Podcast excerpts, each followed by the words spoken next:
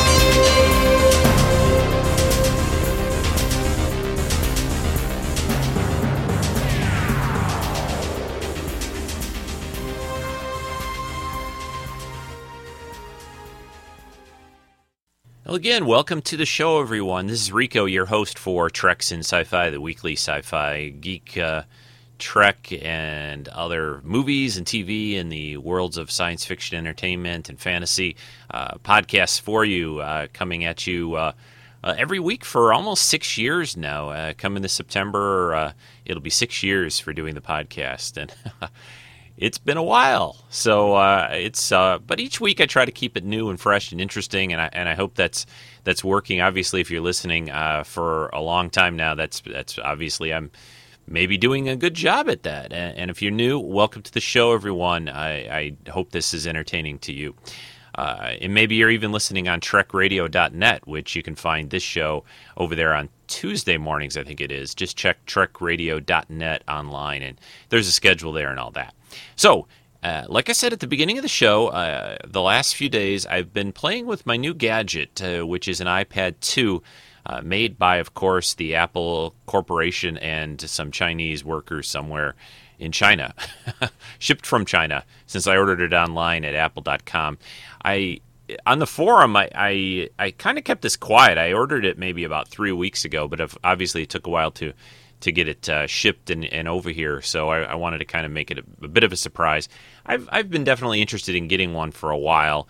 Uh, there are some things, some uh, apps and stuff that I wanted to use uh, that you cannot really do if you just get a netbook or a laptop. I mean, that was the main reason to go that way rather than a netbook or a laptop. I'm, I'm certainly a lot more of a PC. I don't have an Apple. Um, I don't have an iMac or a MacBook. My son has a MacBook, but uh, and I've had an iPod iPod for a long time, and I think they make good products. But I, I'm a lot more of a you know computer techie tech head geek guy that likes to you know do a lot of tweaking and changing and building and, and all that. So so to, to for me to get something that's it's pre built and very locked in it, it is a bit of a change. And I have to say, even the few days that I've used the the iPad, the three or four days I've had it, uh, there are little things that, that I find I, I, I you know miss and I wish I could do stuff with. But I, I realized that going in, and, and it, of course it was mainly uh, that I got it for little cool apps like HeyTell and, and you know being able to to quickly uh, pop this device on and, and, watch a little video or go on the web you know nearly instantly instead of booting up a computer and the portability of it too it's very light of course and and i'm saying everyone uh, probably listening to the show knows what an ipad is and looks like and, and maybe even feels if you've seen one in the store maybe you own one but I really wanted a very light portable device for around the house. So this serves that purpose uh, pretty well. I haven't, frankly, had a huge amount of time with it. I, I got it maybe midweek or so. I think it was Tuesday or Wednesday. Tuesday, I think. And you know, during the work week, I, I, barely have a couple hours each evening to really get into it, and I always had other things going on. So I, I, spent a little time with it yesterday, tweaking it. Actually, Lynn and I went out to the Apple Store, which was a madhouse yesterday. I wanted to get a case for it. I, I got that smart cover, which I, am frankly not that big of a fan of it so far. I, I think it's kind of in a way useless. It, it, does protect the surface, but I don't like the little magnetic catch on the side of it. I, am scared it's going to scratch up the surface a little bit, so I'm using it for now. Uh, but I realize that they don't have that standard little leather folder kind of case. Uh, I had one. I was about to buy it, but then the uh, Apple Genius or whatever they're called, uh, the people selling stuff that wander around that store in the blue shirts she asked me, "Do you have an uh, iPad one or two? And I said I had a two, and she says, "Oh, that case won't work because it doesn't have the cutouts for the new speaker area and the cameras and everything like that." So I was a bit shocked that that there's no uh, Apple produced case yet for this, except that little smart cover. Maybe they think everyone's just going to use that. But it doesn't protect the back, and it's not really a, a, real good protector. It's okay if it's just sitting at home on on your table or desk or whatever, I guess. But uh, I wanted a better case, so I don't know what I'm going to do yet on that aspect. But the device is great. Uh, it's certainly the screen gets dirty uh, quickly. I uh, I think that uh, I'll be cleaning it like multiple times a day if I'm using it a lot. But again, that's all expected with a touch device. I did pick up a little stylus at the Apple Store for it. I'm not super thrilled with the one that I got at the Apple Store. It's called a Pogo. I've got uh, the package over here for it, and this, trust me, I've got a lot of other things to cover, and and obviously the big subject of Blade Runner. So this isn't going to be the uh, iPad show, but I had to talk about it a little bit. Yeah. Anyway, I got this Pogo uh, capacitive touch uh, stylus uh, that they. I, I don't know if it's the only one they sell at the Apple Store, but it's not it doesn't work that great. It, it, you really kind of have to push a little harder than I would think on the surface uh, of the iPad to get it to detect it. And I know there are other styluses out there. We've been talking about a lot of this stuff on the forum this week, so I may try a different one for uh, doing drawing and things like that on the iPad. Uh, it's a little uh, kind of bugs me. Maybe I don't know if I really feel like it. Maybe I'll shove it back in the box and take it back to the Apple Store sometime. But it's scary to go in that place, man. There was just it's crazy in there sometimes, especially on the weekends, which is about the only time I have a chance to get over there. But it's it's a cool little device. Uh, I I think there are some little things that I'm sure I'll be learning over the next few weeks, better uh, techniques to do things. I've been actually trying.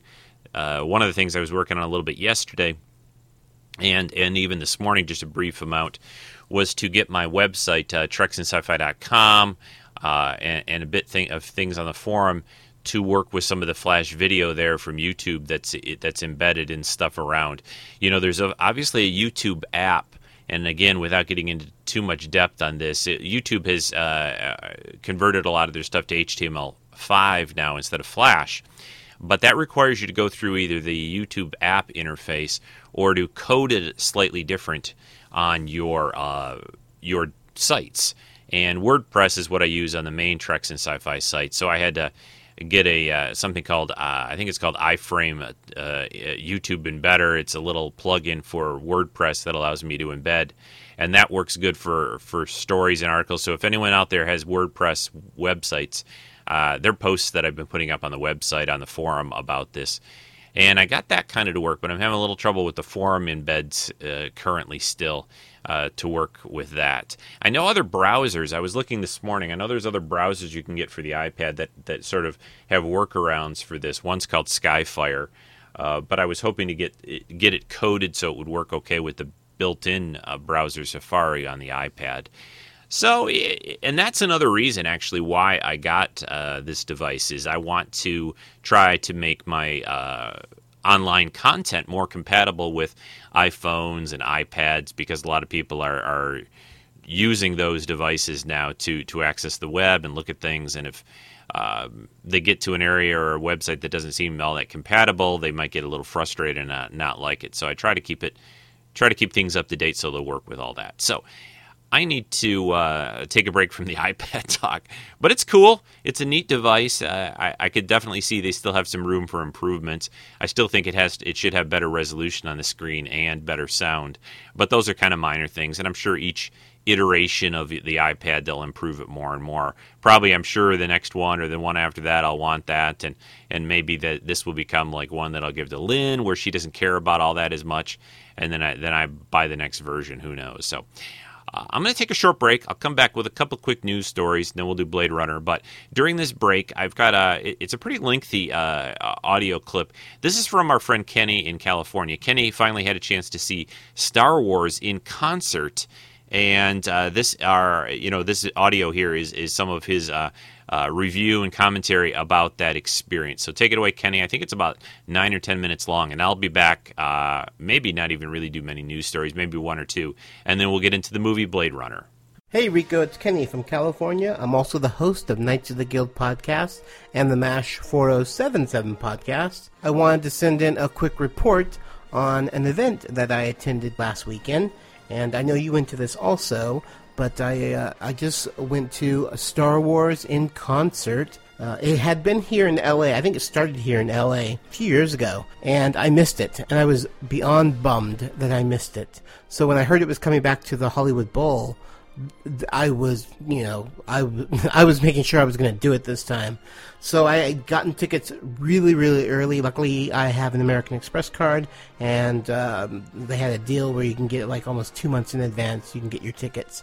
So I had my tickets. I was ready to go. Never been to the Hollywood Bowl. You know, I drive past it almost every day, but uh, never been there, so I was excited to do that. And um, it was it was an adventure just to get there, but uh, I will not bored uh, your audience, listening audience, with that. The event was incredible.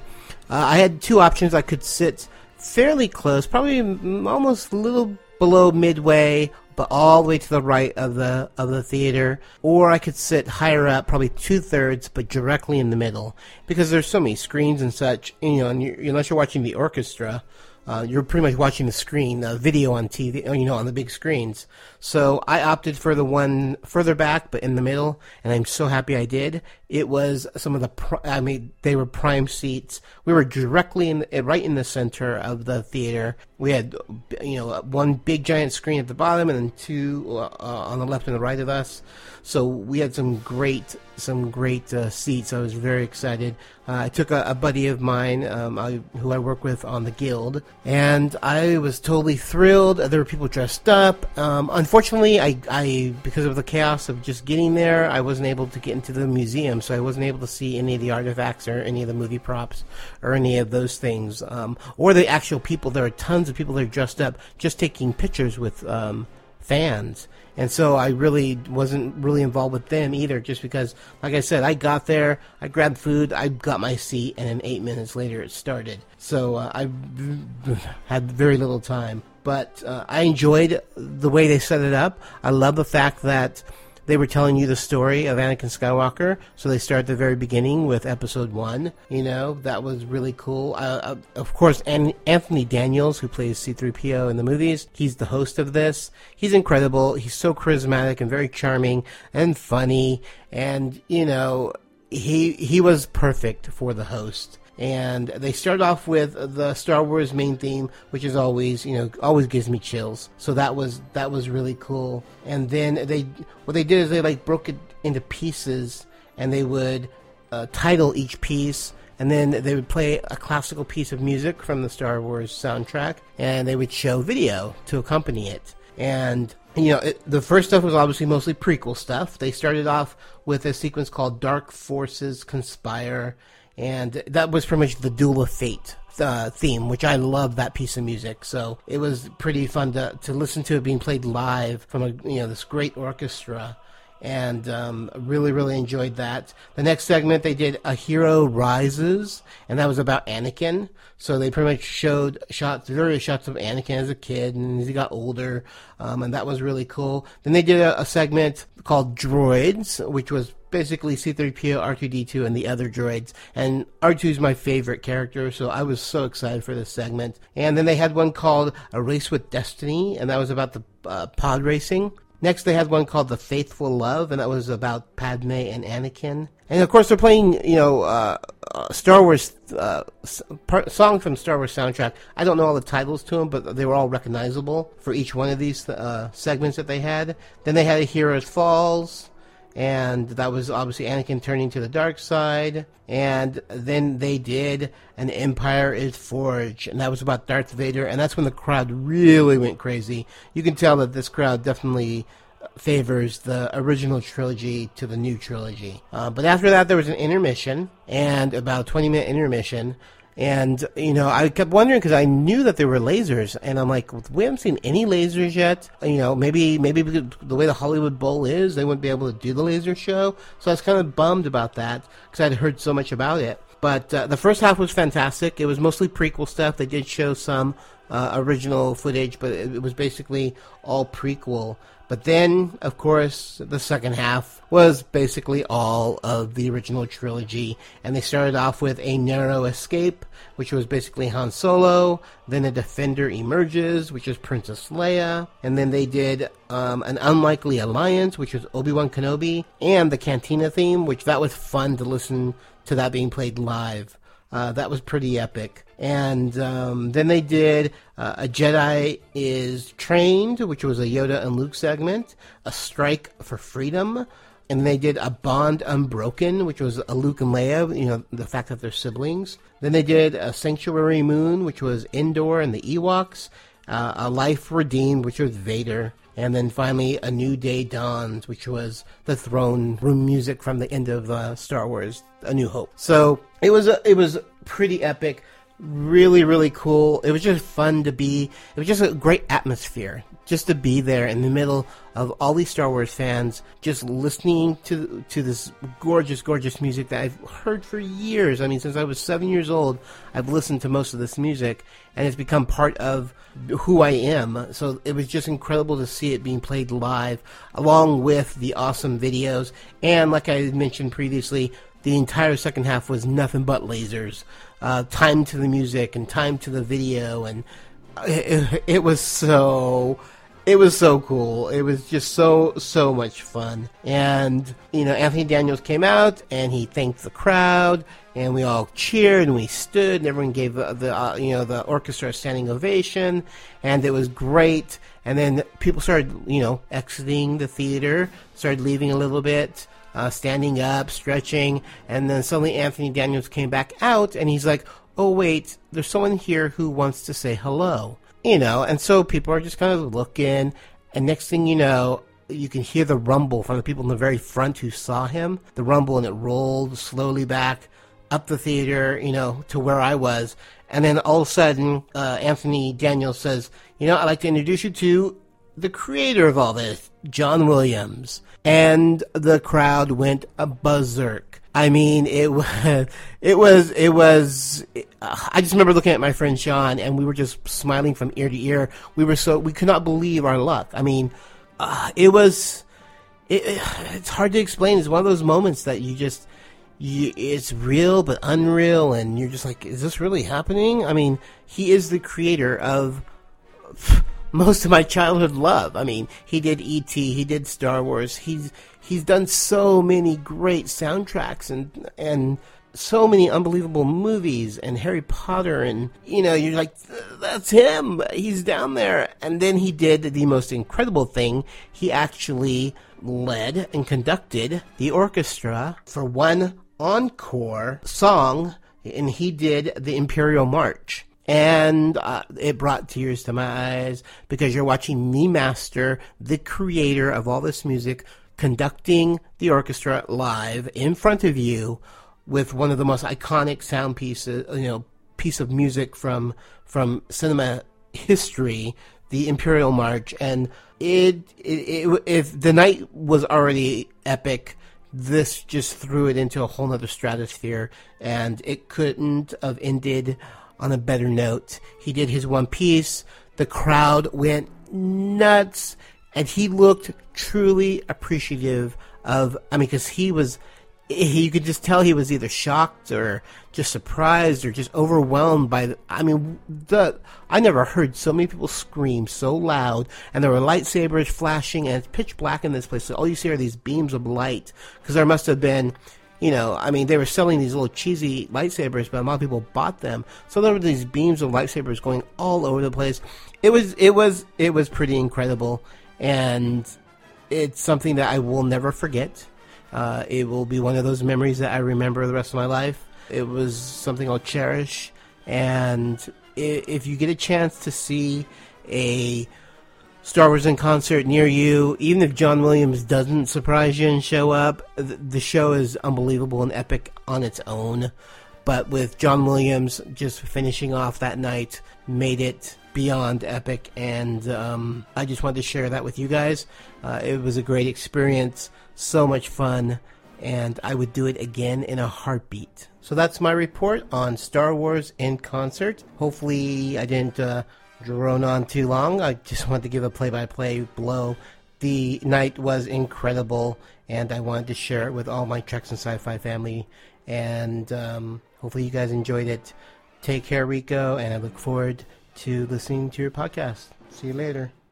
Thanks very much, Kenny, for that great report on, on Star Wars in concert. Yeah, I saw that last summer uh, and uh, up in uh, Wisconsin. It, it was uh, it was great. I, I loved it. I, would love to be able to go again, and uh, that was so cool that you got to see John Williams there. And, and you know, I was I was super impressed with with that. I think they uh, they do a fantastic job. And you know, one of the things I thought when I saw it was you really never. Uh, I don't. I think it was one of the first times you get this full sense of what the whole saga's about. You know, in a way, in a in a fairly compact couple hour format, where it's this tale of Anakin Skywalker, his sort of you know, starting as a boy on, on Tatooine and then growing up and, and falling to the dark side and, and, his redemption through his son and all that good stuff. I think that that was really uh, a great way to put that put that together. You know, they could have just thrown random music at us and we would have probably eaten it up and loved it too. But the fact that they tried to c- connect it all into this story arc, I think, added so much more emotional depth to it. I think that it wouldn't have had if they hadn't done that. Anyway, I just while I was listening to your comment, I was just checking the website for Star Wars in Concert, and I'm not seeing, uh, unfortunately, I'm not seeing any more new dates for this summer. So I'm not sure what's going on, if, it, if it's not going to be around at all ever again, or if it's just going to be a very, you know, select times and dates like you saw at the Hollywood Bowl, or what's happening with it. So it, it you know, I, I really hope it does swing back around or they do more of it for people who haven't had a chance to see it, or even people like myself who'd love to go again take Lynn and because she likes those movies and I know she likes the music. So uh, I'd love to be able to see it again here, maybe in Michigan or whatever. But uh, yeah, I'm glad you got the chance to go, Kenny. You definitely uh, sound like you had a great time. So congrats on that. And uh, you didn't miss too much, I don't think, with the. Um, the props and costumes. To me, I took some pictures of them when I was at the uh, show last year, but you know, it was the basic stuff. There were some neat things to see, but uh, nothing all that amazing or, or outstanding on that front. Probably stuff you've seen at other places and other conventions and stuff before. So, uh, anyway, let's move on. The uh, next thing, I don't really think I'm going to cover much news. There wasn't really a lot going on. Uh, I, I, checked the Trek website. There's nothing hugely new going on there. J.J. Abrams is still saying there's some n- upcoming news for the movie uh, very shortly about you know a possible uh, later release date. Who knows? And a, probably an announcement about if he's going to direct it or not. Which I really do believe it's going to be directed by J.J. He will direct, and I believe it's still. I don't think they can make the uh, the due date of next June in 2012. I think it'll be either the end of 2012 or even in 2013. Who knows if that'll happen? But hopefully, sometime in the next couple of weeks, we'll get some real confirmation about what's going on with the next Trek movie. But I do have one more thing to play for you. It's a real short, uh, spoiler free review of the new movie that just came out a couple days ago.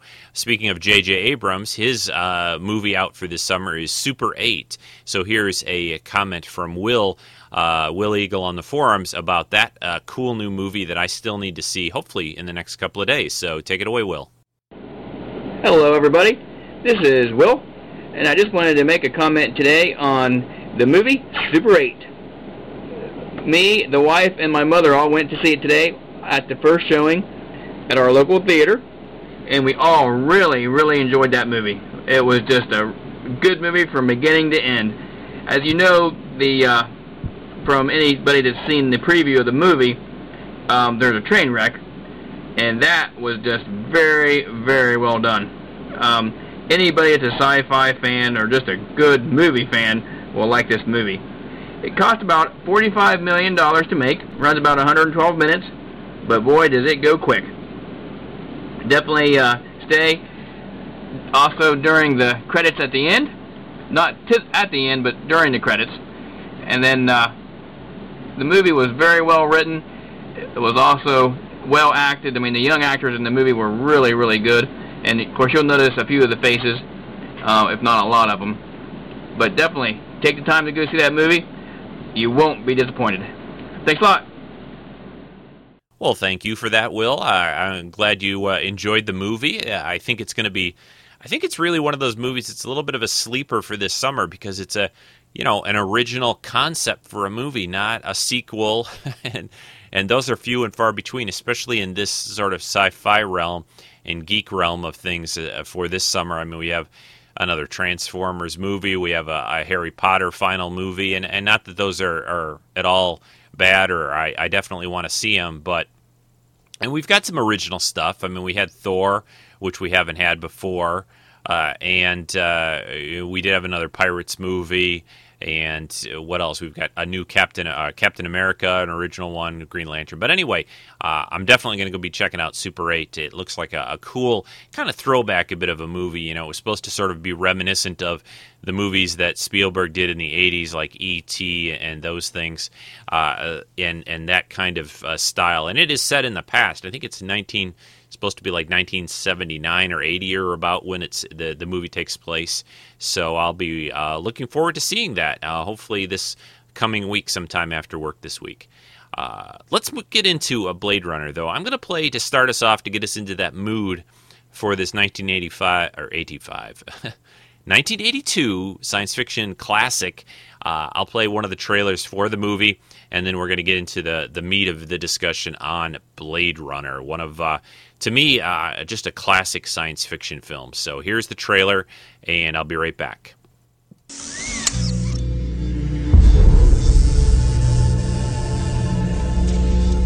kind of nervous when I take tests. Take tests.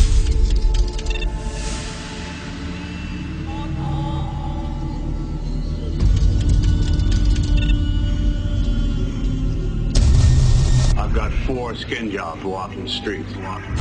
They're either a benefit or a hazard. If they're a benefit, it's not my problem. Not my problem. I'm Rachel. Deckard. Have you ever retired a human by mistake? No.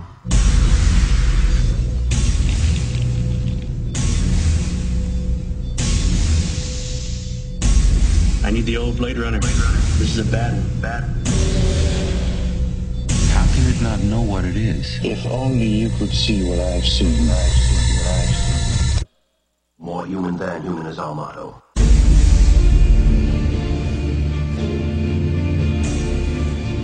What if I go north? Disappear? Would you come after me? No, you won't. But somebody would. It's too bad she won't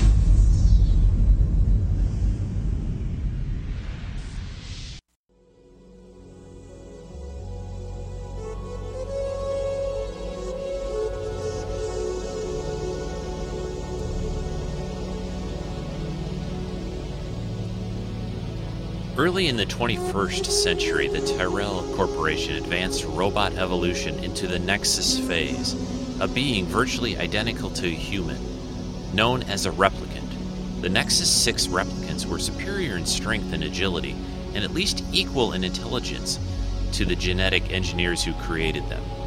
Replicants were used off world as slave labor and the hazardous exploration and colonization of other planets. After a bloody mutiny by a Nexus 6 combat team in an off world colony, replicants were declared illegal on Earth under penalty of death. Special police squads, Blade Runner units, had orders to shoot to kill upon detection any trespassing replicants that they could find. This was not called execution, it was called retirement. Los Angeles, November 2019. And that's the way the movie Blade Runner starts out with that opening uh, text scrawl or crawl across the screen. And you learn uh, what's going on in this strange, rainy, uh, futuristic world of Los Angeles in, in the, uh, you know, far long, far flung future of 2019. You know, about eight years, seven and a half years from now. The uh, the movie Blade Runner, uh, of course, is based on a Philip K. Dick novel called "Do Androids Dream of Electric Sheep?" That uh, I had it written down here. I think it was published in the '60s, but I'll look it up here when I take a break for a moment and and play a clip for you from the movie.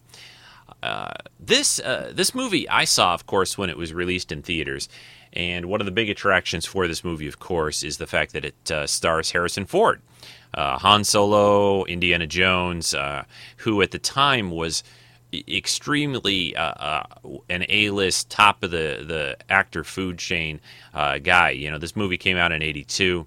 It would have been after the first Star Wars film, after I was almost to say Return after Empire Strikes Back and after the first Indiana Jones Raiders of the Lost Ark film. So he was a, a super hot quantity at the time. And uh, they were, I think, fortunate to get him. I think he fits the movie real well. Let me give you some basic, uh, you know, kind of credits and uh, statistics and that kind of information at first here for the film. Again, it came out in 1982, June 25th. So we're coming up on, what is that? Uh, not quite uh, 30 years, 29 years since this movie came out. Did I do the math right? I think I did. Next year in 2012, it'll be 30 years. That'll be easier to figure out. It's 116 minutes long, approximately, although there are multiple versions of this film out there, and we'll talk about that as we go on. It was made for us a relatively small budget. In fact, it was only $28 million. It did not gross a lot in the theaters. It had a little trouble at the theaters. It only grossed about $33 million. I, it was uh, the studios behind it were mainly the Ladd Company. It again is based on that uh, book uh, by Philip K. Dick, "Do Androids Dream of Electric Sheep?" was a great, which is a great book to read and very interesting to read, especially when you compare it to the movie Blade Runner.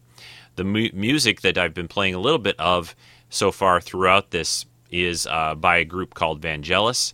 Uh, I think that's how you say their name. Uh, it is uh, directed, of course, this movie is directed by the director of the first Alien movie, uh, Ridley Scott, who I think is a, just a fantastic director. He's directed a lot of movies I've enjoyed Alien, Blade Runner, Legend, uh, uh, among some of them, and, and, a lot of others as well. it's I, I, Gladiator. I enjoyed that movie a lot. Not a sci-fi movie, but I think Ridley's a great director. He's working, of course, on a Alien prequel right now these days. So that'll be an interesting thing. Uh, what else do I want to say kind of here at the beginnings of this uh, talk and discussion about Blade Runner? This is a very a different kind of movie, I feel. A different kind of science fiction movie, and it's certainly not the kind of science fiction movie I think that you would get uh, in the year 2011 at the theaters. It's actually fairly low key, fairly quiet. It's a little eh, people. Some people might even call it a little bit slow in parts. I I love it. I think it's a great movie. I enjoy watching it. I've watched it when it was re-released in theaters a few years ago. I I, I watched it last night and gathered some clips for the podcast. I've seen a couple of different versions of it, and I have my preference, but again, we'll talk about that as we go. Uh, but the basic story is a Harrison Ford's character, uh, Rick Deckard. Uh, he is a retired police officer in the year 2019, and they have uh, they sort of call him back in because you know it's one of those cases of he's the only guy that can get the job done. He he has seen a lot of action. He's he's kind of this you know, he, he looks like this sort of down and out kind of uh, retired cop that's just, you know, tired of the whole thing and wants to be kind of left alone. He actually says that when they come to find him, when trouble starts uh, and they come to get him and take him into the police station and to talk to uh, his old, I guess it's his old boss about the situation and, and that there's the replicants that they need these this help with. He's just like, you know, guys, leave me alone. You got the wrong guy, and he, he just doesn't want any part of it. Uh, uh, what else? The let me. I was going to talk a little bit about the casting and, and Harrison, but I think we're going to play start get go get go. get going and playing some clips for you. So here's a an early clip in the movie Blade Runner, and I think this might be the the first guy being tested with that von Kampf or however you say it, that little device that they try to use uh, the Voight-Kampff, I think that's what it is, a machine which is supposed to, through a series of questions and, and physical responses, is supposed to be able to determine whether they're dealing with a replicant or a human, because these are like the uh, they're they're kind of like in Battlestar Galactica, where it's very hard to detect whether it's a Cylon or a skin job. So uh, this, uh, I think, clip is at the ver- early stages where they're where they're doing this test on someone. So uh, listen to this. Oh, wait a second. I'm not going to play that clip. I, am going to just start you right into where they pull Deckard into the police station. Uh, the the first clip, I, I decided we'll we'll skip over that. So anyway, here's uh, Deckard in the police station at the beginning of or early in Blade Runner. There was an escape from the off-world colonies two weeks ago. Six replicants, three male, three female. They slaughtered 23 people and jumped a shuttle. An aerial patrol spotted the ship off the coast. No crew, no sight of them. Three nights ago, they tried to break into Tyrell Corporation. One of them got fried running through an electrical field. We lost the others. On the possibility they might try to infiltrate as employees, I had Holden go over and run Voight Kampff tests on the new workers. Looks like he got himself one. So you look down, you see a tortoise. It's crawling towards you. Tortoise? What's that? Know what a turtle is? Of course. Same thing. Never seen a turtle. Well, I don't get it. What do they risk coming back to Earth for? That's unusual. Why? What do they want out of the Tyrell Corporation?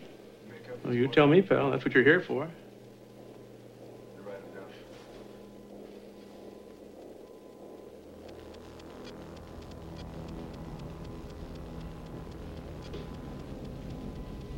What's this? Nexus 6. Roy Batty. Incept date 2016. Combat model. Optimum self-sufficiency. Probably the leader. This is Zhora. She's trained for an off-world kick murder squad. Talk about beauty and a beast. She's both.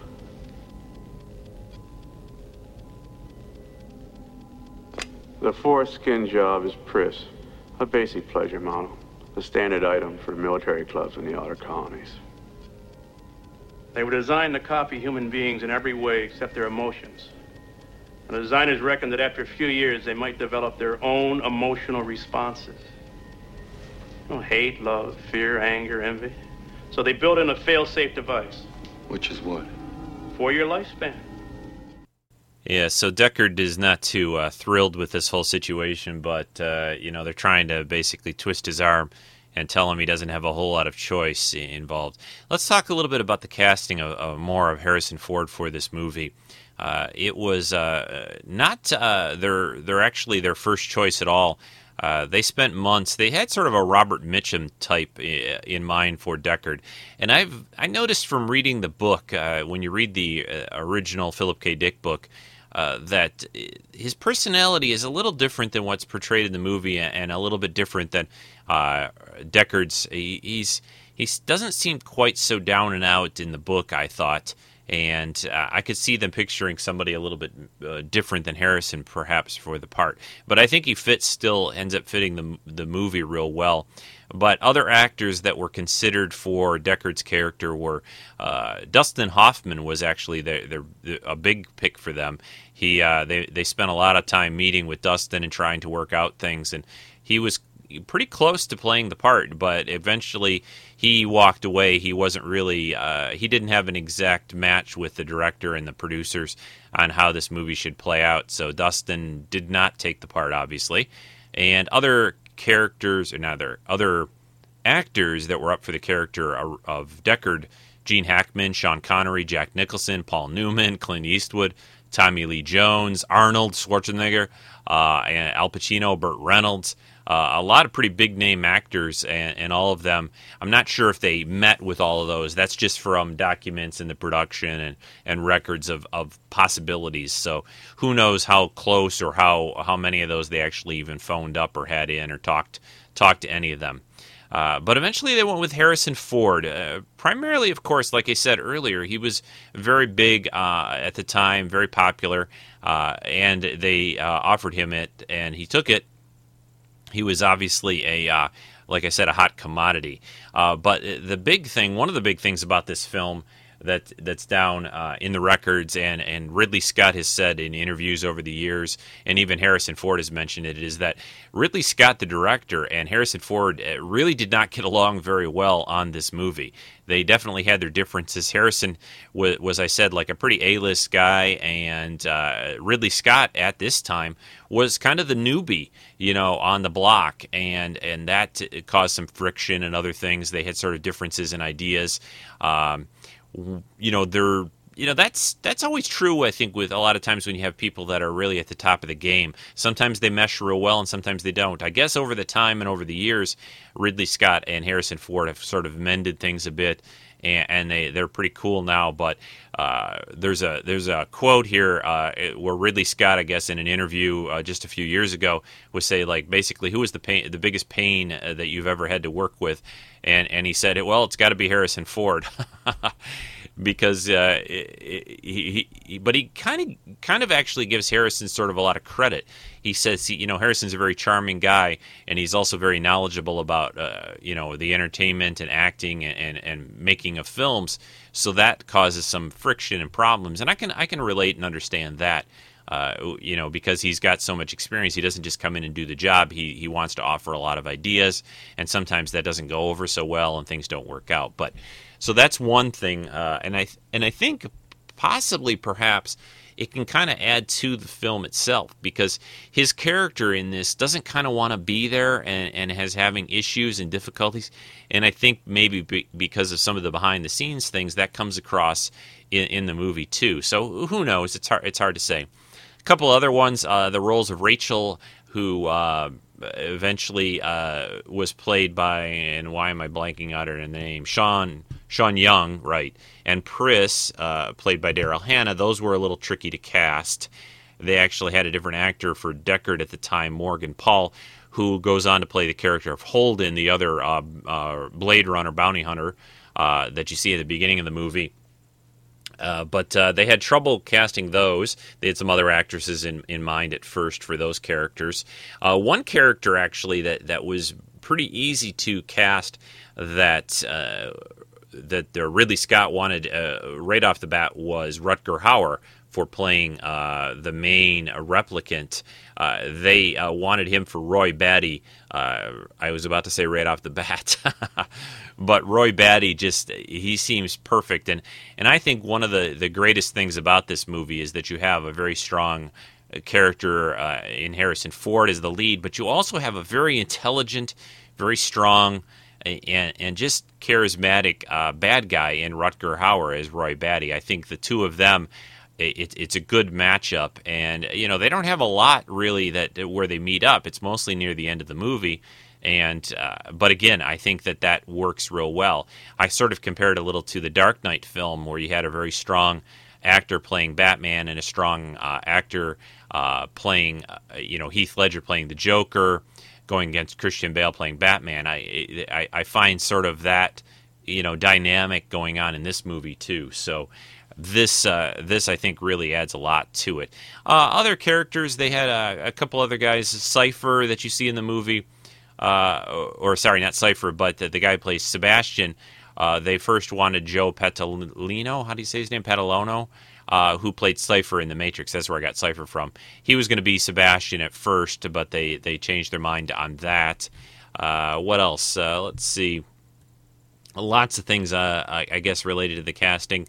But uh, the biggest one that I wanted to get across was the the Harrison Ford one, and they had a lot of other ideas for who that might, uh, what actor they might go with, and the fact that Ridley and him didn't get along too well. oh, we also have Edward James Olmos. I, I, I should have uh, mentioned him even sooner. Uh, he has a, a pretty big part in this movie. He makes these little origami figures, and he's he's another Blade Runner cop and uh, he he looks quite a bit different than when he ends up on Battlestar Galactica later on in his career. But uh, yeah, Edward James Olmos. And why am I I'm blanking out on on what his uh, Gaff? That's his character's name, Gaff. In the you don't see it a lot. I, I think uh, Harrison mentions him by name a couple times. But uh, anyway, Gaff, uh, played by Edward James Olmos in this movie, is is pretty cool. And you know, again, doesn't have a lot of dialogue. There isn't really, in fact, a huge amount of dialogue in this story in this movie at all. And but even though uh, I still think again it's a great story, we will play though where there is a little dialogue, uh, a scene at the beginning near the beginning again of the movie where Rachel uh, meets up with uh, Deckard. Do you like our owl? It's artificial. Of course it is. Must be expensive. Very. I'm Rachel. Deckard. It seems you feel our work is not a benefit to the public. Replicants are like any other machine. They're either a benefit or a hazard. If they're a benefit, it's not my problem. May I ask you a personal question? Sure.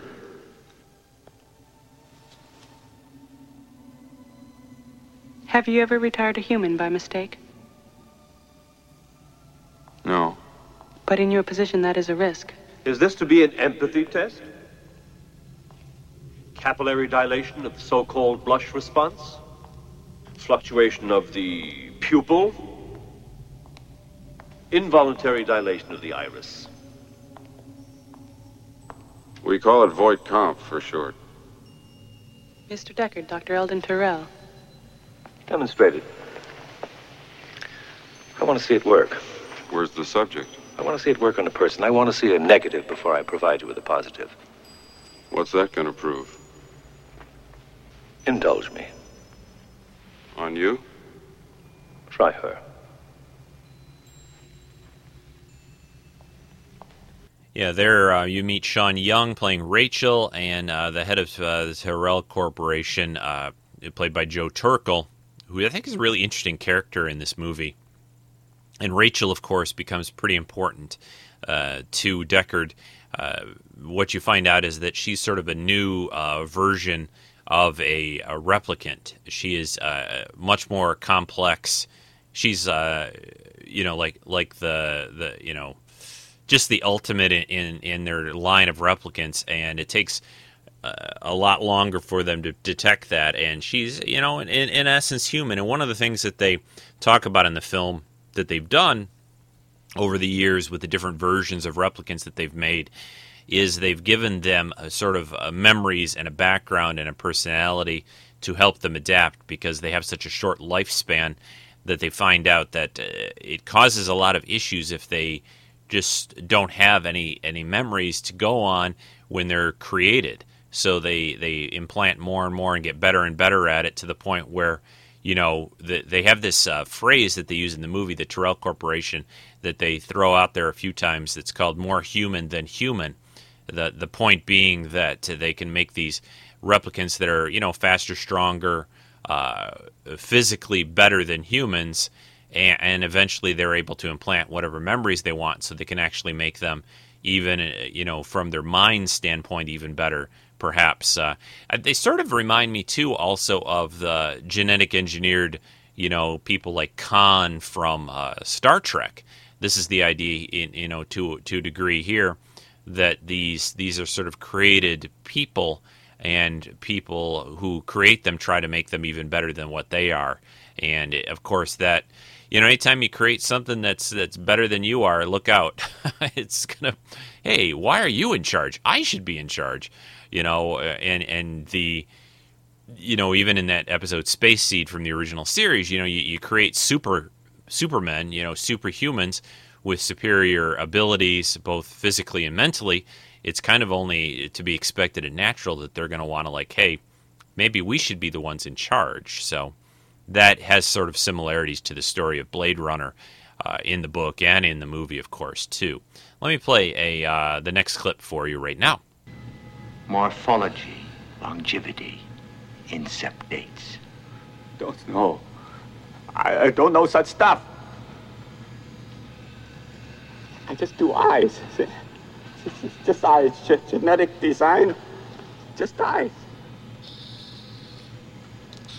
You Nexus, huh? I design your eyes. Chew. If only you could see what I've seen with your eyes.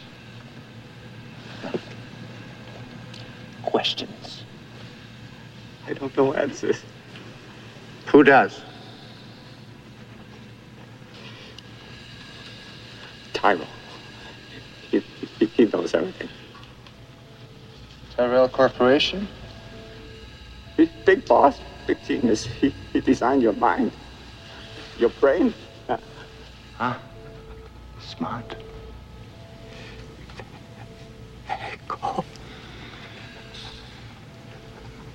Not an easy man to see.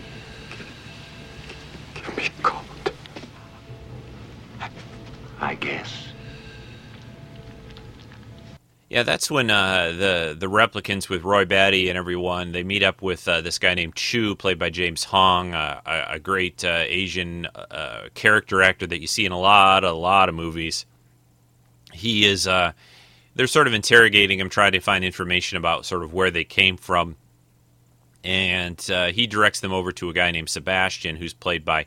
I mentioned earlier that he almost was played by Joe Patalinio, or however. You But anyway, William Sanderson plays uh, Sebastian, which I, I, I, really like the character of Sebastian in this movie.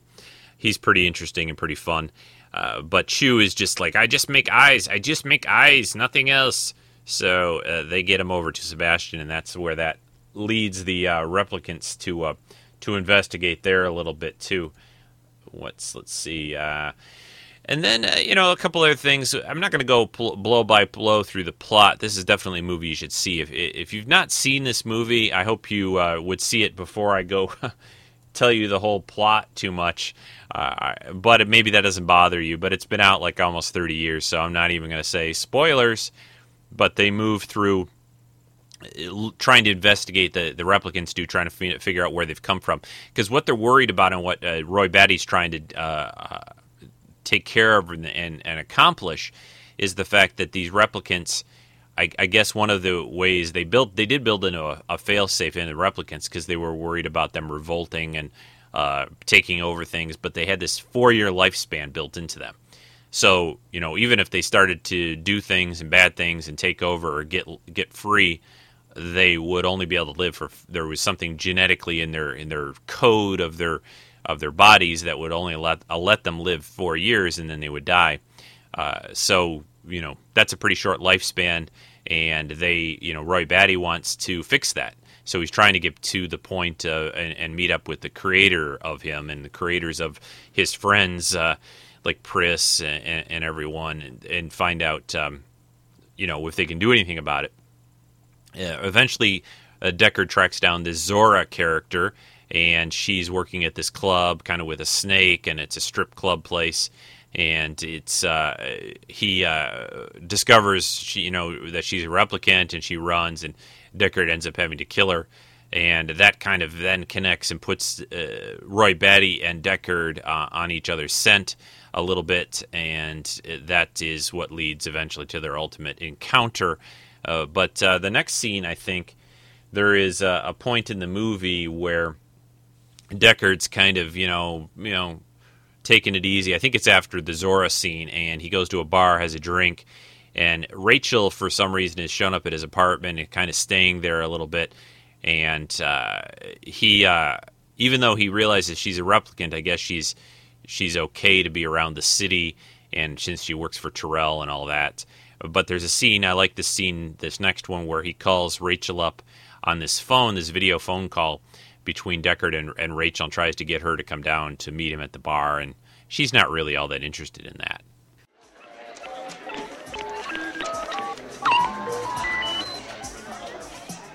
Hello? I've had people walk out on me before, but not when I was being so charming. I'm in a bar here now, down in the fourth sector. Taffy Lewis is on the line. Why don't you come on down here and have a drink? I don't think so, Mr. Deckard. That's not my kind of place. Go someplace else.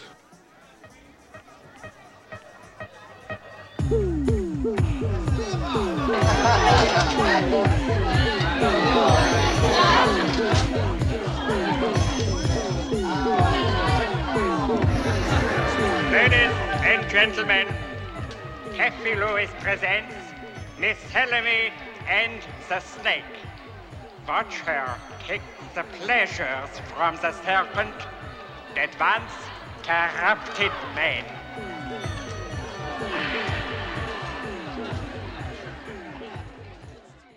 Yeah, so she's you know doesn't doesn't want to go down and meet him there at the bar. Not her kind of place, I guess. Uh, one of the things else that, that I find uh, kind of interesting, and that there's a lot of things that they don't really explain in this movie too much. You know, the world seems to be a much different place. For example, you see a lot of animals uh, around, or not a lot, but the animals that you see, that you see an owl, a snake, they um, they're all replicated. Uh, they're all not real. So you get this idea that some kind of natural catastrophe, maybe not natural, maybe man-made, or whatever has happened that has caused uh, a lot of the normal animals and wildlife uh, of the world to to have died off some for some reason. Uh, and, and, you know, you always hear these stories about the and not maybe stories. A lot of it's probably you know accurate that you know endangered species and and as man you know pushes further and further out and takes over more and more square footage and land area of the world that that maybe that we'll get to a point where a lot of animals will be uh, you know not around anymore and they'll have to create you know replicate uh, you know replacements for them. It's kind of a sad idea. And i certainly don't think or hope or not hope but i, I don't think in, in another eight years it's going to happen.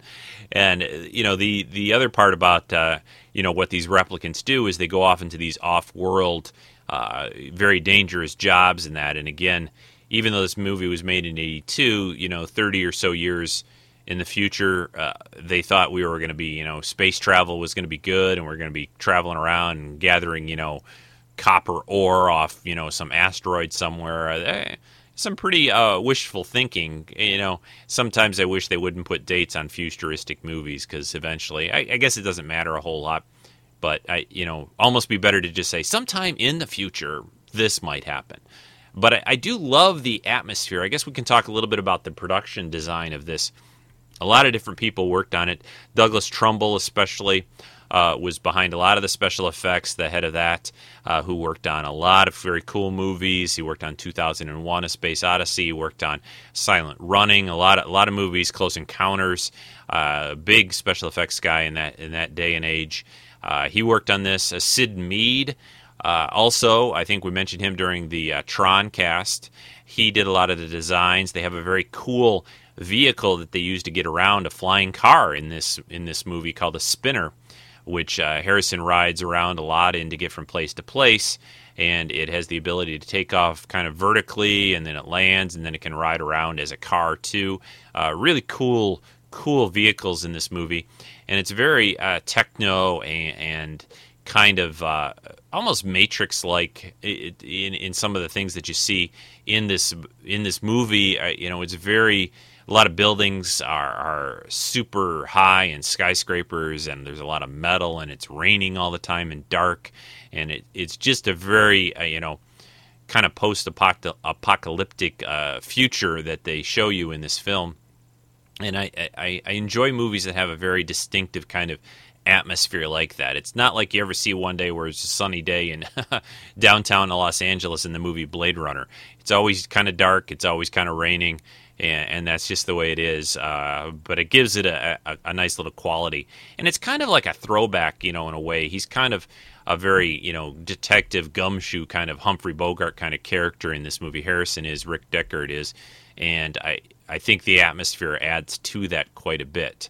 So uh, let's play uh, the next clip. Let's see. I think we're up to about clip number. What are we at? Five. Yeah, this is another scene between uh, Rachel and Deckard, and I, I, think this is a good one.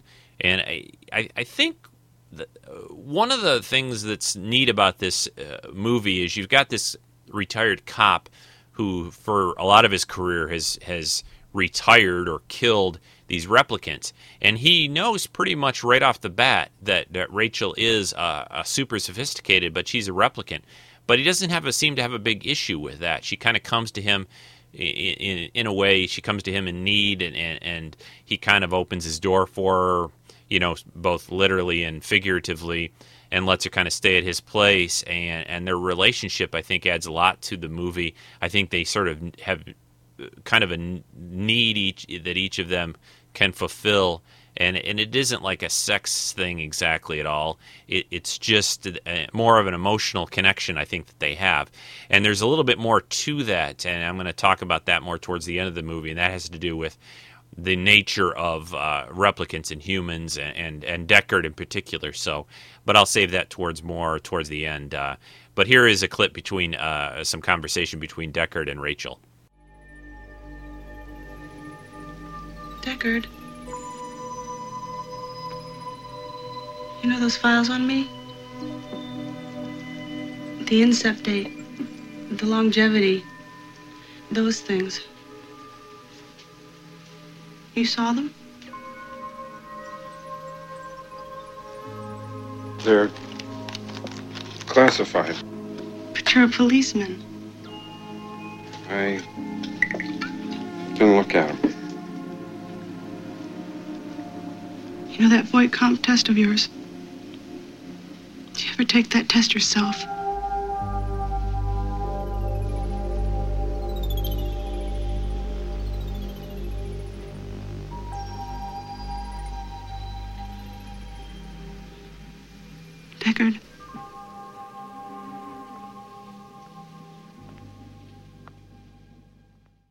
Yeah, it's a good scene. I think Sean Young as Rachel in this movie is, is very good. She has sort of a ethereal kind of strange, sort of slightly non-human kind of quality to her that I think is interesting, and, and I think it fits her character pretty well. There's also a couple of times when I was watching this again last night, and I've always noticed this when I've watched the movie, that the uh, the the characters that are the replicants in the film, they all occasionally will show, or their eyes have this sort of weird kind of golden glow to them at times. And you see that with uh, Rachel, I think, in that scene, and a couple other points in the movie with some of the other replicants that, that Deckard is hunting, uh, which is a, a, neat little effect. And it's obviously something people can't normally easily see because they have these, you know, this Voight-Kampff machine to really determine whether they're a, a replicant or not. But I, I like that little touch in the movie that they do. Uh, there's a another clip here that I've got for you that is a scene with, uh, I think, yeah, this is Sebastian. You get to hear a little bit about Sebastian. He is a, a kind of a, a, little bit of a genius. He's he's worked for the Tyrell Corporation, helping do things for them, uh, but he lives in this weird little place. Uh, they used, uh, I think, part of what they used for his place here was uh, this this neat little building in out in uh, Los Angeles called the is the Bradbury Building was a filming location that they used, and uh, it, has got a sort of a very kind of both older style and, and kind of a newer style to it. That uh, it's just a different kind of building, and I think it's a pretty cool location that they used for this, and uh, I. I like it a lot. So anyway, here's some of Sebastian with dealing with Roy and, and the other replicants.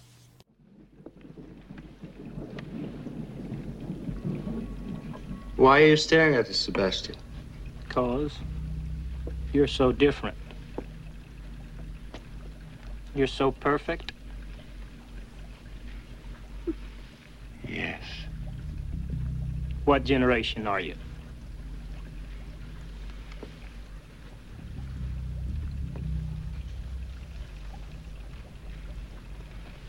Nexus 6. Ah, I knew it. Because I do genetic design work for the Tyrell Corporation. There's some of me in you. Show me something. Like what? Like anything. We're no computers, Sebastian. We're physical. I think, Sebastian. Therefore I am. Very good, Pris. Now show me why.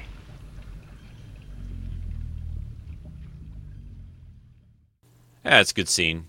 There's also uh, throughout this movie, if you've ever seen, uh, and and again, it's a classic, and, and probably a lot of people haven't seen it because it's a very old, older movie, but it's been restored. Fritz Lang's Metropolis from the 30s, I think, is when it was out, sometime in the 30s.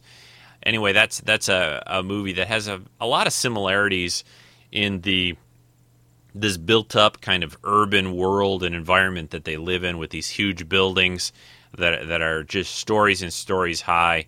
Uh, that I think they uh, used a lot of that kind of ideas and looks for the movie for Blade Runner uh, that you get to see here.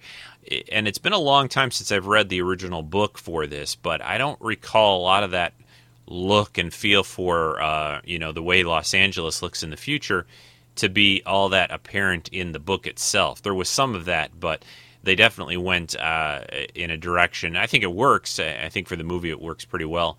But it's uh, it's it's really interesting. The other thing about the the design and the production of this movie that I always liked is the the Asian elements to it. There's a lot of these uh, you know little uh, noodle stands that that Deckard goes and eats at. There are these huge electronic sort of billboards on the side of buildings with you know pictures of Asian woman woman uh, like hawking goods like Coca Cola and other stuff. It, it's a very Tokyo kind of looking and and very uh, east looking. Uh, the this uh, this world where everything's sort of built up so high because there's very little land space left is the idea that you get.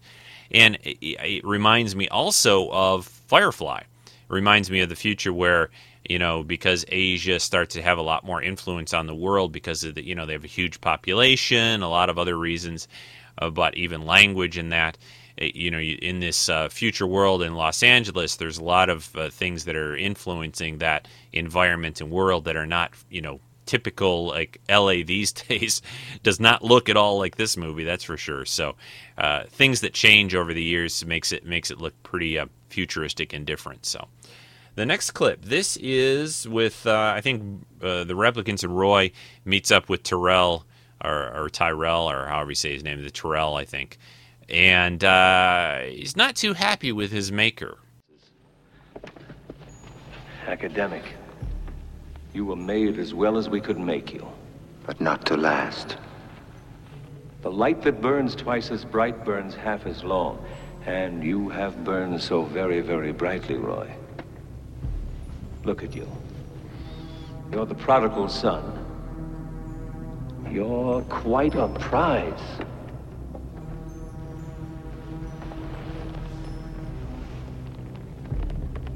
I've done questionable things. Also extraordinary things. Revel in your time.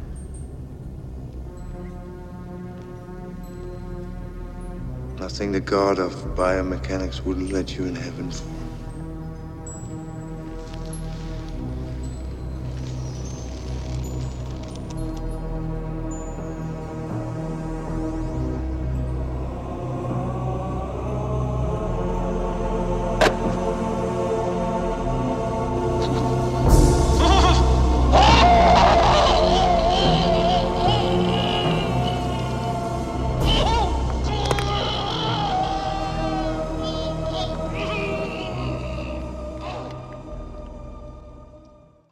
Yeah, that's a pretty uh, it's a pretty nasty scene there. I mean, Roy Batty just basically just kind of like squeezes and crushes uh, Tyrell's head and kills him because he's got no answer for him. He's got no way to uh, to stave off and, and keep away the uh, the you know their expiration date of four years. Uh, let me talk a little bit about the, the script and a few other little behind the scenes, and we'll we'll play some of the last clips. The uh, Philip K. Dick, of course, you know, like I said, wrote the original novel. Uh, the uh, he was not really all that happy at first with this movie and the production of it. It had been optioned many times in the past to do. Uh, he was actually Philip K. Dick refre- refused originally an offer of like four hundred thousand to uh, to write the novelization of the screenplay. He's like, well, that doesn't uh, make any sense.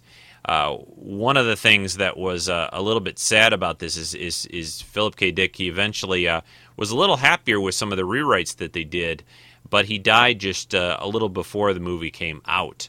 And they do have a dedication on the movie. The movie is dedicated to him, so uh, so that was kind of nice that they did that. You know, considering he's the one that came up with the whole idea and everything that's in in this movie and the concepts and and where they got the story from. So. Uh, next clip. We're going to get towards the end of the movie now, and then I'm going to talk about some of the other things related to it, like all the different versions and some interpretations of the movie that, that have been talked about in geeky circles for a long time. Uh, the the movie kind of winds up with uh, a fight and, and, a confrontation between, of course, Deckard and, and Roy Batty, and there is a basically eventually Deckard finds out where they're at. He goes in there, and uh, there's a scene where he's chasing after uh, he's chasing after Roy Batty, and, and Roy just grabs Deckard's hand and, and, his gun hand pulls him through the wall, uh, and and it starts to break uh, Deckard's fingers. So listen to this. Proud of yourself, little man.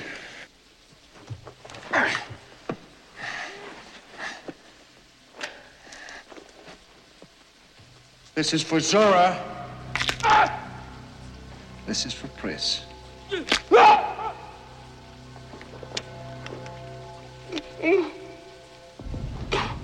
on, Deckard. I'm right here, but you've got to shoot straight. Straight doesn't seem to be good enough. Now it's my turn. I'm going to give you a few seconds before I come. One, two.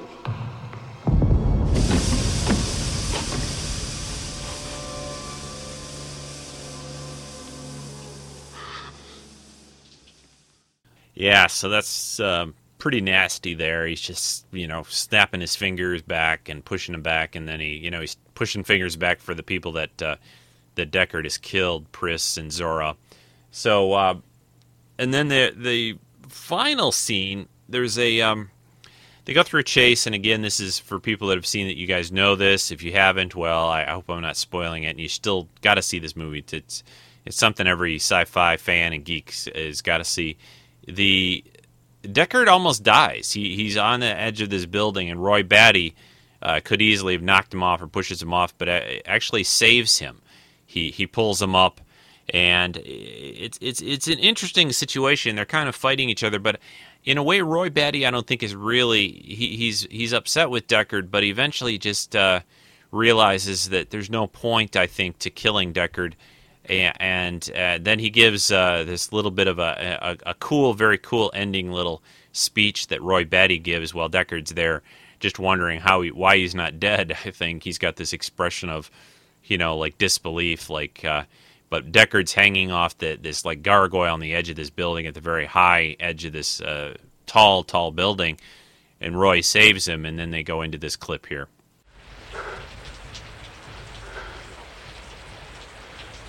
I've seen things you people wouldn't believe. Attack ships on fire off the shoulder of Orion. I watched C-beams glitter in the dark near the Ten Tannhauser Gate.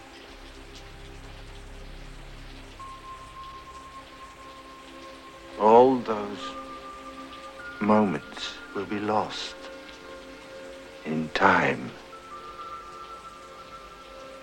Like tears in rain. Time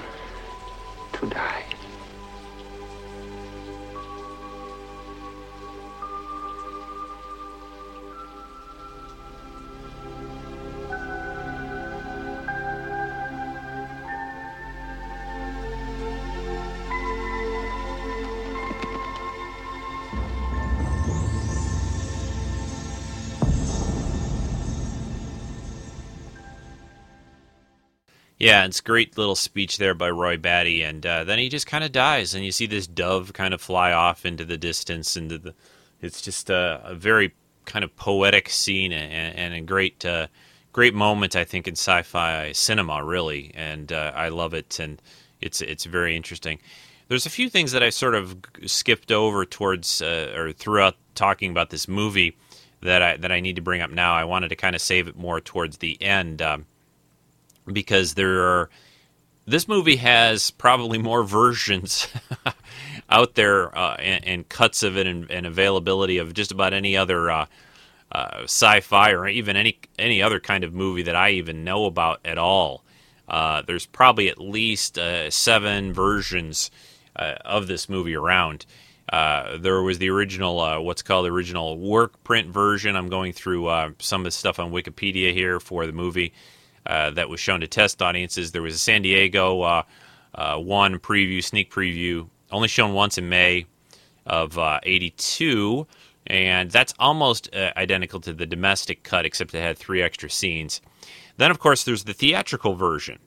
And most of the clips I played for you, although it didn't really it change any of them, I don't think too much, but the theatrical version that came out in 82, 160 minutes long, also known as the domestic cut, one of the biggest things that was different about this movie is there were voiceovers by Harrison Ford. There was sort of narration and voiceovers throughout the movie with Harrison talking about, you know, what's going on and, and trying to sort of explain it to the audience because, like, we're, I guess, too dumb to figure it out for ourselves. The uh, a couple things about that. One, Harrison Ford hated that. He hated putting that stuff in there. He went it literally uh, kicking and screaming in to record those lines. He was under contract; he didn't have much of a choice, but he he was very opposed to that idea. It wasn't uh, originally going to be that way. He didn't think it was going to be that way, and then later on they decided, well, we need to put that in because people won't understand what's going on, and so they did the the narration there. Uh, also, going through back through the other versions, there's something called the International Cut, which is also known as the Criterion Edition or Uncut version. There's some more violent action in that one, uh, and it wasn't really greatly seen. It was also re released in 92 as the 10th Anniversary Edition. There is a broadcast version that was broadcast on TV that was kind of, there was some of the violence, a little bit of the violence, profanity, uh, some uh, brief nudity that was in this movie that was cut out for broadcast. And then in uh, around 91, Ridley Scott approved a director's cut. This this was basically his vision for this movie. This uh, is makes some significant changes from the first theatrical version. The biggest one being again this voiceover narration by Deckard was removed. And he also puts back in a very key sequence in this movie. There's a scene where Deckard is at his piano. He's got a piano in his apartment where he lives, and he falls asleep, and you see him see this unicorn. Uh, I think Ridley Scott loves unicorns because he used them, of course, in the movie Legend, and it looks a lot like that. But Deckard has this dream of uh, a unicorn, kind of a very distinctive kind of imagery, and uh, so the uh, in this director's cut that Ridley approved, which to me is the version that I like and per- approve of, and that you know this is the one the director wanted, and I think I like the I like it because it doesn't have all that voiceover junk puts the unicorn scene back in. And there is a scene at the very end of the movie that, that Gaff, the, uh, the Edward James Olmos character, leaves this tiny little origami unicorn at Deckard's place.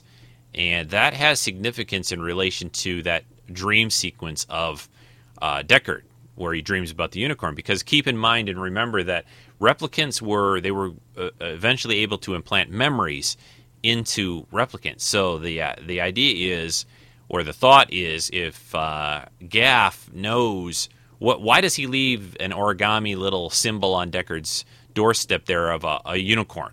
Why why is he doing that?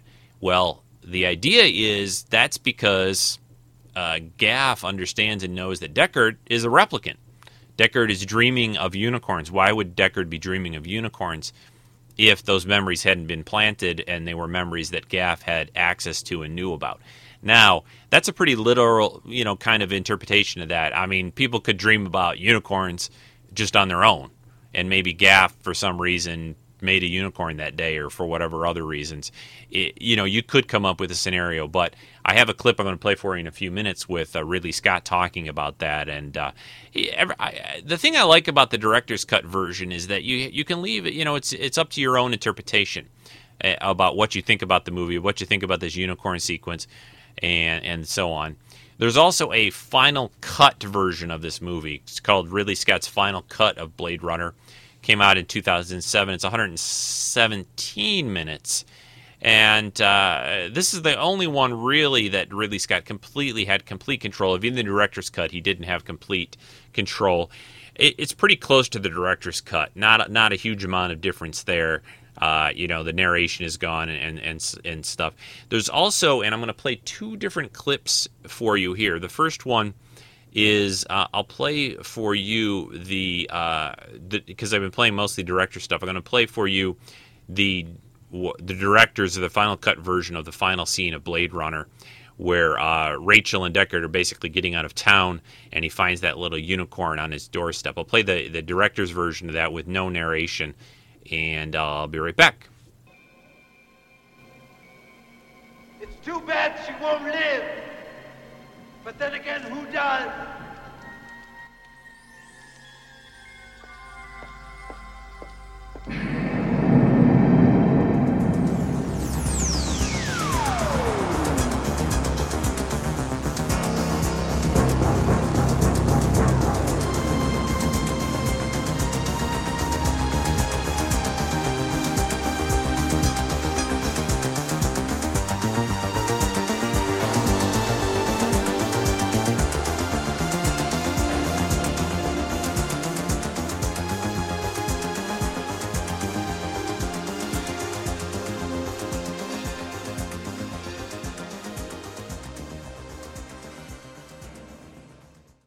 Okay, now next up, I am going to play the the only part of this uh, for the clips that I've got that I'm going to play where you're going to hear a little of Harrison Ford's narration. This is the alternate, the other ending that was in the uh, original U.S. theatrical version.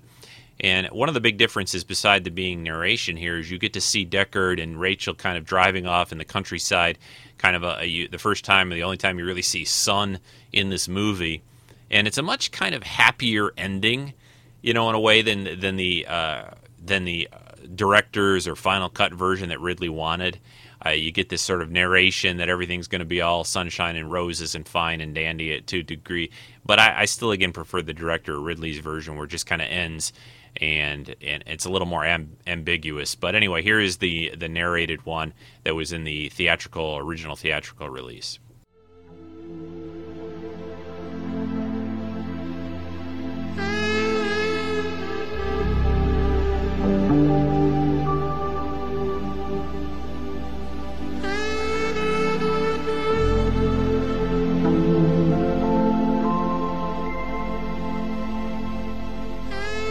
Gaff had been there and let her live.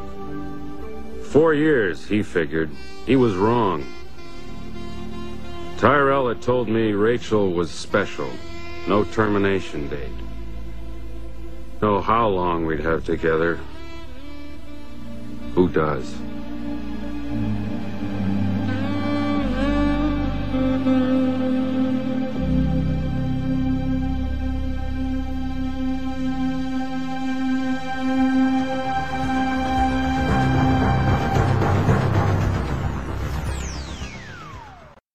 Yeah, so you've got that real, uh, you know, cool music playing, and, and Harrison Ford's narration talking about Rachel and, and Gaff leaving her there. You know, he left a little origami figure, but he left. He didn't didn't kill her and, and retire her. So, so that's uh, that's you know some of the some of the differences between these different versions.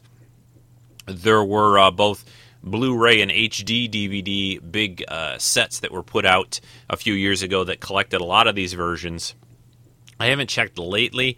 I don't know what the latest is out there. There's you know there's probably a you know I don't even know if right now if you can buy like a set that has all the versions in it. Maybe you can. Maybe you can still. Maybe that Blu-ray has most of those. Probably does the final cut and everything else. Six or seven versions. To me, it really comes down to basically two really different versions. You have the Ridley Scott director slash final cut versions that have no narration have a slightly different ending, and uh, and that and the unicorn scene too.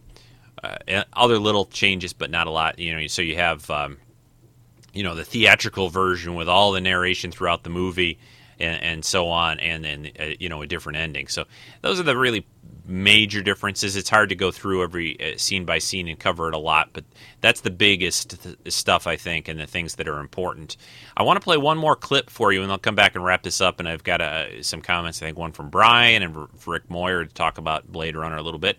But uh, the last clip I've got here, this is of Ridley Scott. He, uh, this is a little interview where he talks a little bit about this idea that that Rick Deckard, that the the Blade Runner hero of the movie, is actually a replicant himself. So listen to this. When Harrison is on his piano, looking at all the photographs and wondering who these people are and what they're after, he's drinking. He's a bit drunk there, and as he drinks, you go off into the unicorn. So it's a reverie.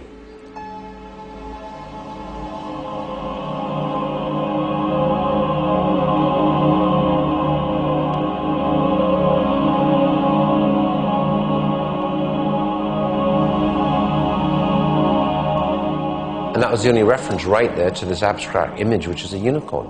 Because at the end of it, he comes out of his thought process. And that never occurs again till the end of the movie. Because when he comes in that apartment, he thinks that he's gone in and killed her. Because they know where she is. And uh, when they come out, there it is. Looks like a unicorn. And it means? He's a replicant. Yeah, so I'm not I'm not completely sure how, how I feel about the idea that that uh, the Deckard is really a replicant. I, I have kind of mixed feelings about that or different thoughts.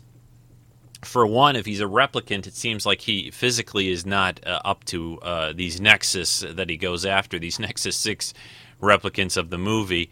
Uh, and, and if he is a replicant, maybe he's a different type, uh, perhaps, uh, you know, but it, it also kind of, you can kind of make a case, and it kind of makes sense that if you were going to create some people to go after you know rogue replicants that are that are better, stronger, faster, and that that you would create people. Not only would they, uh, it would be better because if they got killed in the you know line of duty, well, they just make another one.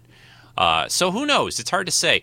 I, I, can understand it being kind of a neat little trick where, you know, Deckard has become you know so human, and they have this line again throughout the movie, more human than human that he doesn't even realize what he is. And Rachel really doesn't realize that she's a replicant exactly either. So maybe they're both these super, you know, more sophisticated ones. Who knows? Maybe Deckard was a real human at one point and he was killed and they, they replaced him with a replicant. I, you know, again, the movie without the dialogue, without that narration, is a little open for interpretation and you can always think about it in your own way. It's something, you know, it's nice and it's fun to have a movie that isn't everything is just neatly sealed and and, and compact and, and everything's all explained you know to us you know Matt the masses that watch these things. I, I, I, like that. I like the fact that it's just a little different. And each time you watch it maybe you have a little different interpretation of it uh, but it's a great movie Blade Runner. I could talk uh, another hour or two about it like I do when I have these special podcasts. I think they uh, they tend to be like that. I, I try to pick stuff that I that I you know I think is great, and and I, I hope that I've uh, you know given it a little different of spin, and maybe given you guys some other thoughts or ideas about what this what this is all about, and maybe if you've seen it, even uh, you got a different idea and interpretation of it now. What I'm going to play next is I've got two clips. Next one up is Brian. I think he spends about five, six minutes here talking about his love for this movie as well. And uh, so, Brian, take it away and talk, talk, talk to me, man. Talk to me about Blade Runner. I've seen things you people wouldn't believe. Attack ships on fire off the shoulder of Orion. I watched C-beams glitter in the darkness at Tannhauser Gate. All those moments will be lost in time, like tears in rain. Time to die. And that has got to be one of the greatest lines ever in a science fiction movie that makes you go, oh my god, I so want to see that but you never do. And that's Blade Runner. I remember when Blade Runner came out, and uh, I was so excited to go see it. I mean, Harrison Ford in this great sci-fi looking movie, and I remember being in the theater and just being totally blown away by the visuals. But I have to admit, Blade Runner is a challenging film, and as a teenager, I walked out of it going, "Huh." I wasn't quite sure what I just saw, and I wasn't quite sure whether I whether or not I liked it or not. But I definitely know I was challenged by it, and I definitely knew I wanted to see it again. Although, to be honest, you know, I don't think I actually did until it came out on uh, videotape. When it did come out on videotape, I watched Blade Runner a lot, um, and in over the over the years, I've really become to not only appreciate it as a film, um, but as a visual experience and as a one of the seminal star, uh, science fiction films of all time, without doubt. But still, it, it's it's definitely not the kind of movie you can just pop in and go for a wild ride because it, it is slow. It is purposeful, um, and I think that's intentional. You know, you look at, at Blade Runner, and so much about it is of its time. Uh, the early '80s, obviously, the, there was a concern that the Japanese were going to take over the world and be the dominant political, economic uh, culture in the world. Kind of like what we have, you know, nowadays with the with the Chinese. Um, you had uh, fears over global catastrophe and environmental concerns, and so Ridley Scott really played off all of that in terms of how he visualized the film in Los Angeles in the not too distant future, where it's you know it's smoggy, it's raining all the time. There's refineries blasting fire and smoke into the air. The the huge huge influence of Japanese culture in Los Angeles, making making it sort of feel like there is no longer an America anymore. That Los Angeles is overrun uh, by foreign by foreigners, and uh, and you also get the sense that all of the people that could have already left Earth, like with the uh, that the off-world blimp that sort of is floating around above Decker's, or no, above Sebastian's apartment, uh, talking about the off-world colonies and how wonderful they are. Um, all of and, and, all of this gets back to that to that quote that I read, uh, said at the beginning from Roy uh, when he's about to to, to die.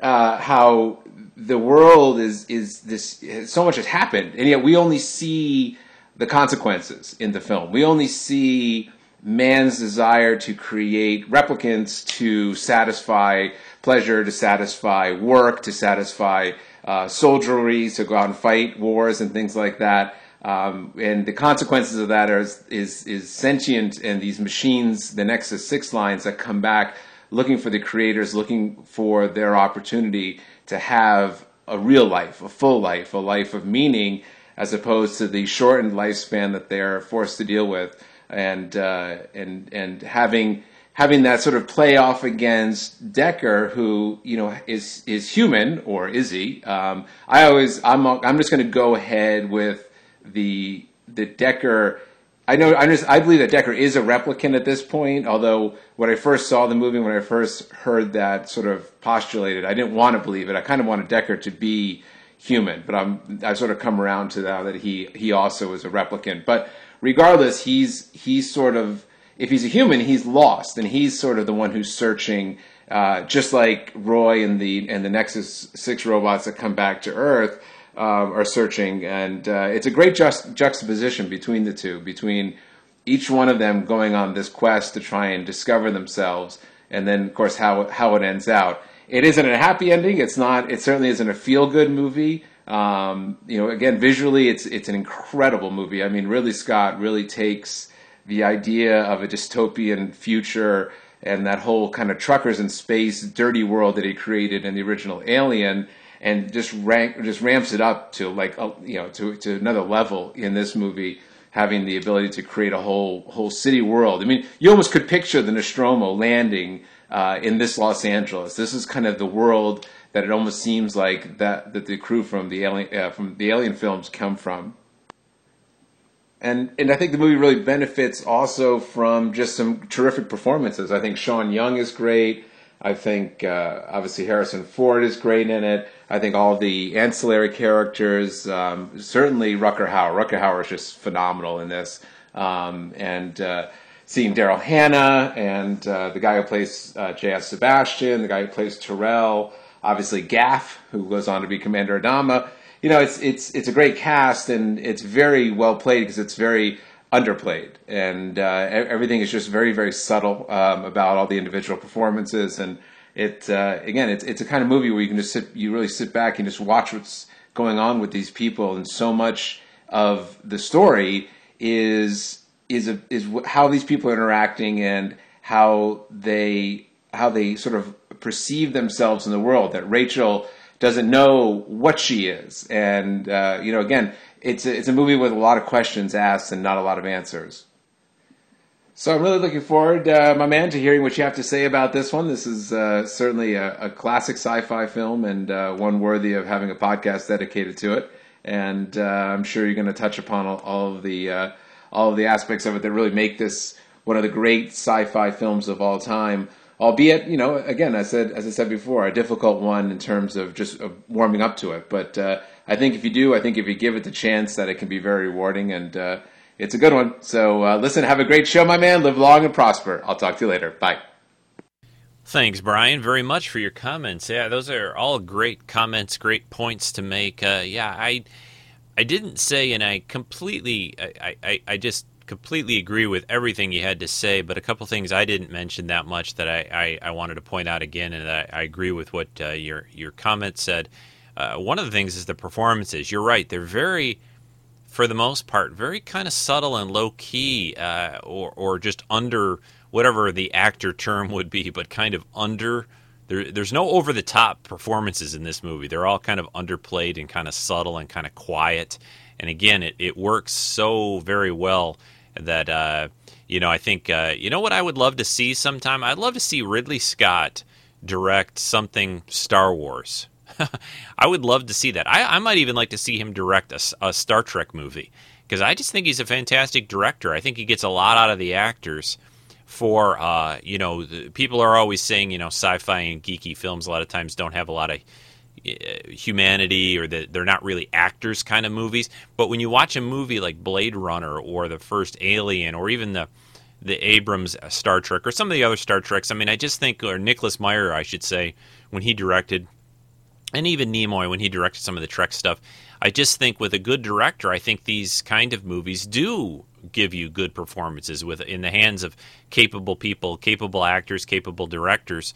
I, I think they can really show off that the, these are strong themes, strong ideas, and and it's just again uh, a credit to Ridley and the actors of the movie that of how well they, they came off in their performances really really work well. And it, it's you know especially since Harrison Ford, I guess you know he and Ridley didn't get along too well.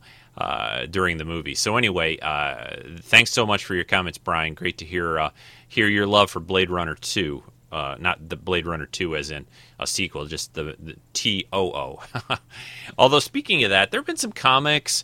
There are actually uh, some. There are some official uh, uh, novelizations, uh, not novelizations, but novels that were written uh, post. There's a Blade Runner 2, 3, and 4.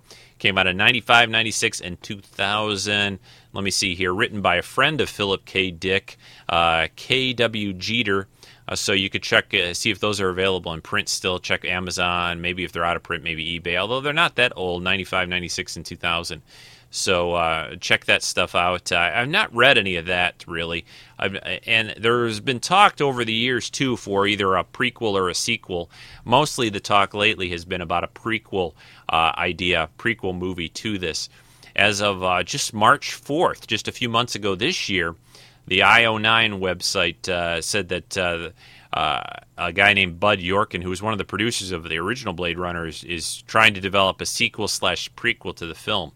Uh, it's hard to say if this is going to connect in or, or, use Ridley Scott in any fashion.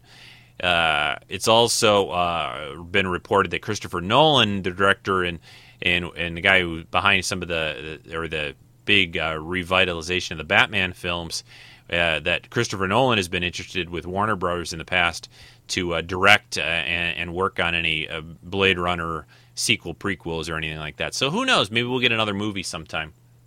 Uh, it's hard to say. Hey, I, am going to wrap it up right now, and I'm going to leave uh, you at the end here with uh, that. I, am going to thank him ahead of time, but I want to take us out here with uh, what Rick Moyer sent in his comments and his uh, new musical entry for uh, this subject today, Blade Runner. So I won't be back after, but thanks, Rick, for what your you know your your great contribution is here coming up here in a minute. But I just want to preview a little bit for everyone. Uh, for the podcast in the next couple of weeks, I want to just tell you guys what's coming up. Next weekend, uh, I won't be here. Uh, I am uh, taking a week off, got uh, some stuff going on. So we have got, uh, but we do have, the, the show will be here. The podcast will be out. And what you're going to get next weekend is a special Doctor Who show.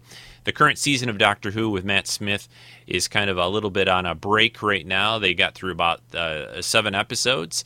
The rest is going to come back on in the fall, and we're going to get a, uh, a podcast with uh, Meds, Kenny, and Casey next week on Doctor Who. So that's going to be pretty cool. Looking forward to that. And then the week after that, which will be uh, June 27th week, June 26th, I guess is the date. Uh, I'm going to look at the Enterprise episode Azati Prime, which is from season three, I think. Yeah. So, uh, and that's during that uh, whole long season three arc of Enterprise. So that'll be then. And I'll update the schedule uh, probably in the next week or two with additional uh, stuff coming up for the month of July. So that's what's coming up. Uh, thanks everyone for listening to the show today. Uh, you can always write me at treksf at gmail.com uh, or uh, just go to the forums, uh, put leave up some iTunes reviews for the podcast. Anything like that's always great. Donations always appreciated and welcome. All that information can be found over at the main website treksinsci-fi.com. And uh, well, I'm going to get out of here. Rick Moyer's coming up next with his comments and song, and I'll talk to everyone. I'll be back in two weeks. Next week, remember Doctor Who with our special guest group of Kenny, Meds, and Casey. So take care, everyone. And thanks again for this, Rick. Bye bye. Hi, Rico. This is Rick Moyer from Aberdeen. I'm so glad you got an iPad. Are you having fun? I know you are because I'm having fun with mine. In fact, today, instead of reviewing Blade Runner, since I haven't seen it in a long time, um, I'm just going to say that I watched it as a kid. Uh, or, or younger than I am now. And I thought it was a fascinating movie. Um, I think I was a teenager when it came out, and I thought it was really a fascinating movie. Um, there were some rough parts in it, um, but I thought it was really spacey and quite. I don't know how to describe it. Just kind of mysterious, and it just was a really cool, very hardcore science fiction movie. And I thought that they did an amazing job on the effects and the music and everything else on it was just really, really cool. So I'm not going to give an opinion as far as uh, well. I mean, I liked it and everything, but I don't. I don't remember the details of it a whole bunch. I'm gonna have to go back and watch it because I haven't seen it in a long time. But I did write a song because you told me that the original name. Uh, that the that the story of Blade Runner came off of was "Do Androids Dream of Electric Sheep?" And so I did a mashup of a bunch of lines from the movie of uh, Blade Runner, and I also did some vocals and different things and made a song called Electric Sheep. So here it is, premiered right here on uh, Treks in Sci-Fi. Hope everybody enjoys it. This is called Electric Sheep.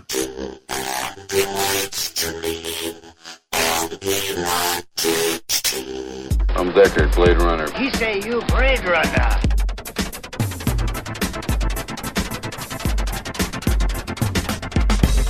Have you ever retired a human by mistake? Indulge me. Fiery the angels fell. Deep thunder rolled around their shores, burning with the fires of war.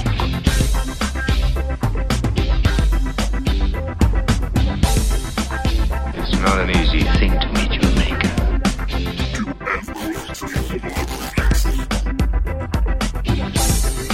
you like our owl? It's artificial. Of course it is. Must be expensive. Very.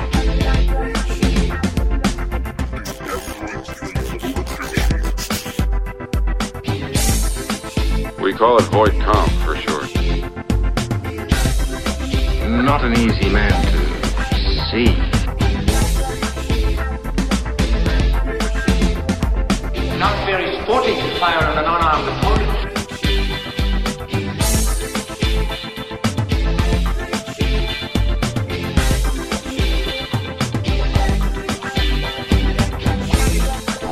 More human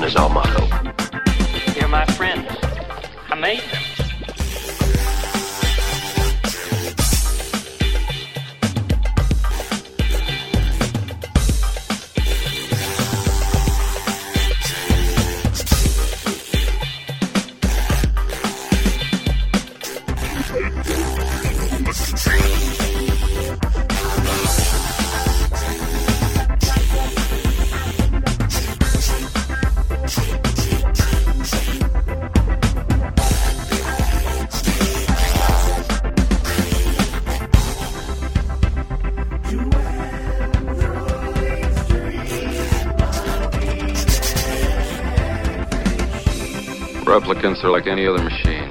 They're either a benefit or a hazard. If they're a benefit, it's not my problem.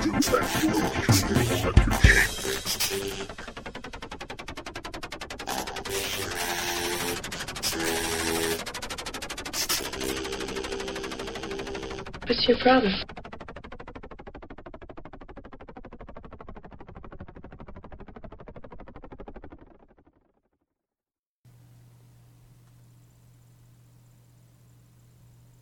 This has been a